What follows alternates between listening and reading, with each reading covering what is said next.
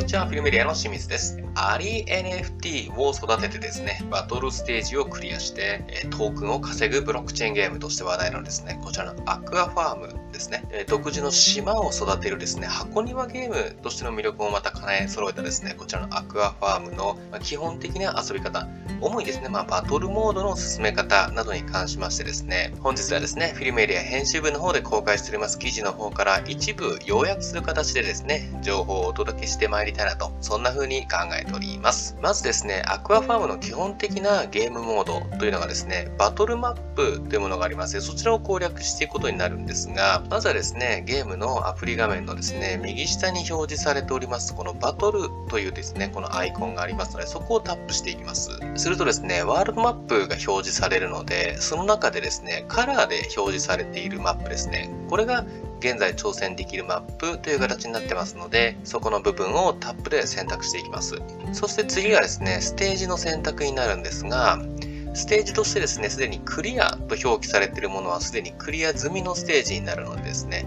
またその他 S と表記されているものもあるんですが、これはスペシャルステージにあたります。で、その中でですね、まだクリアできてないステージを選択していくと。そしてですね、一つのステージは、まあ、いくつか、だいたいボスも含めて10個ぐらいですかね、の面で構成されてましてですね、で画面の左側には自分の自陣のデッキが映りまして、一方で右側にはですね、敵側のデッキが映ってくると。そしてですね、デッキを構成していくのが、一番最初に申し上げたアリーというですね、ゲーム内キャラクタークターになるんですが、そのアリーのですね、レベル上げの仕組みなどに関しましてはまた後ほど述べてまいりたいかなと。そして、面の選択ができましたらですね、画面の右下にバトルというボタンがありますので、ここをタップしていきます。で、バトルの方はですね、基本的にオート進行、自動進行になってますので、特にプレイヤーの方で細かな操作をする必要はありません。また、バトルの状況はですね、映像流れるんですが、これは最大でですね、4倍速まで進行速度を速めることもできます。そして、バトルに勝利するとですね、ゲーム内のリワードがもらえましてですね、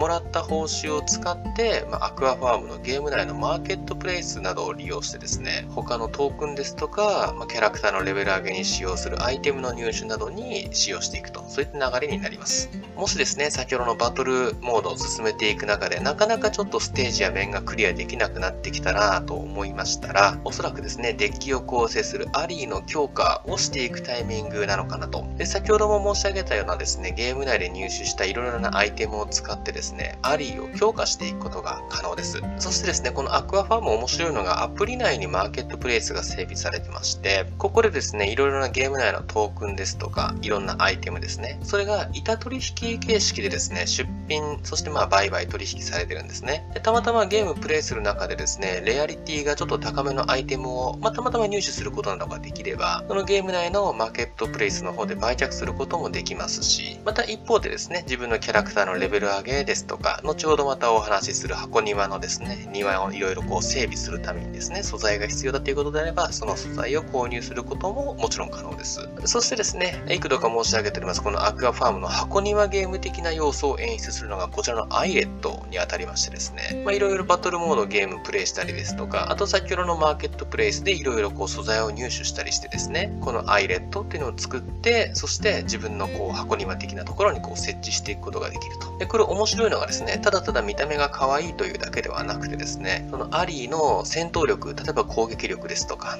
ヒットポイントですとか、そうしたものに対してですね、プラスのバフ効果をもたらしてくれるアイレットも存在するんですね。さらにですね、まあ、少し面白いというのが、このアプリ内でですね、広告動画を視聴することでですね、先ほど申し上げましたバトルモードに出撃させるアリーのですね、エナジーを回復させるようなアイテムが入手できるという仕組みももうすでに整備されてるんですね。これ一般的なソシャゲだとよくあると思うんですが、まあ、何が面白いかというと、もしですね、この広告の形で外貨の獲得が進むのであればですね、このアクアファームが、まオフィシャル版ローンチされた際のトークノミクスですね、トークンエコノミクスにもですね、あの当然ながら外貨ということでプラス効果が期待できるのかもしれないなと、このあたりは面白いかと思います。またですね、アリー NFT に関しましては、すでにですね、NFT マーケットプレイスとして大手のですね、 OpenSea の方でもうすでに売買取引の方があの進んでます。またですね、このアクアファームのゲームの中で入手できるですね、ユーティリティトークンとしてポドというものがあるんですけれども、このポドに関しましてはですね、すでに、えー、分散型取引所として有名な Uniswap の方ですね、ここで流動性提供がなされてます。はい。えー、本日はですね、まあ、今月中に諸々イベントなども予定されているということで注目のこのアクアファームに関しましてですね、私どもフィルムエリア編集部の方で公開しております記事から一部要約させていただく形で、えー、情報お届けさせていただきました。少しでもですね、なんだか面白そうだなと思っていただけたのであれば幸いです。それではですね、本日の動画は以上となります。また次回の動画でお会いできれば幸いです。今日も良い一日をお過ごしください。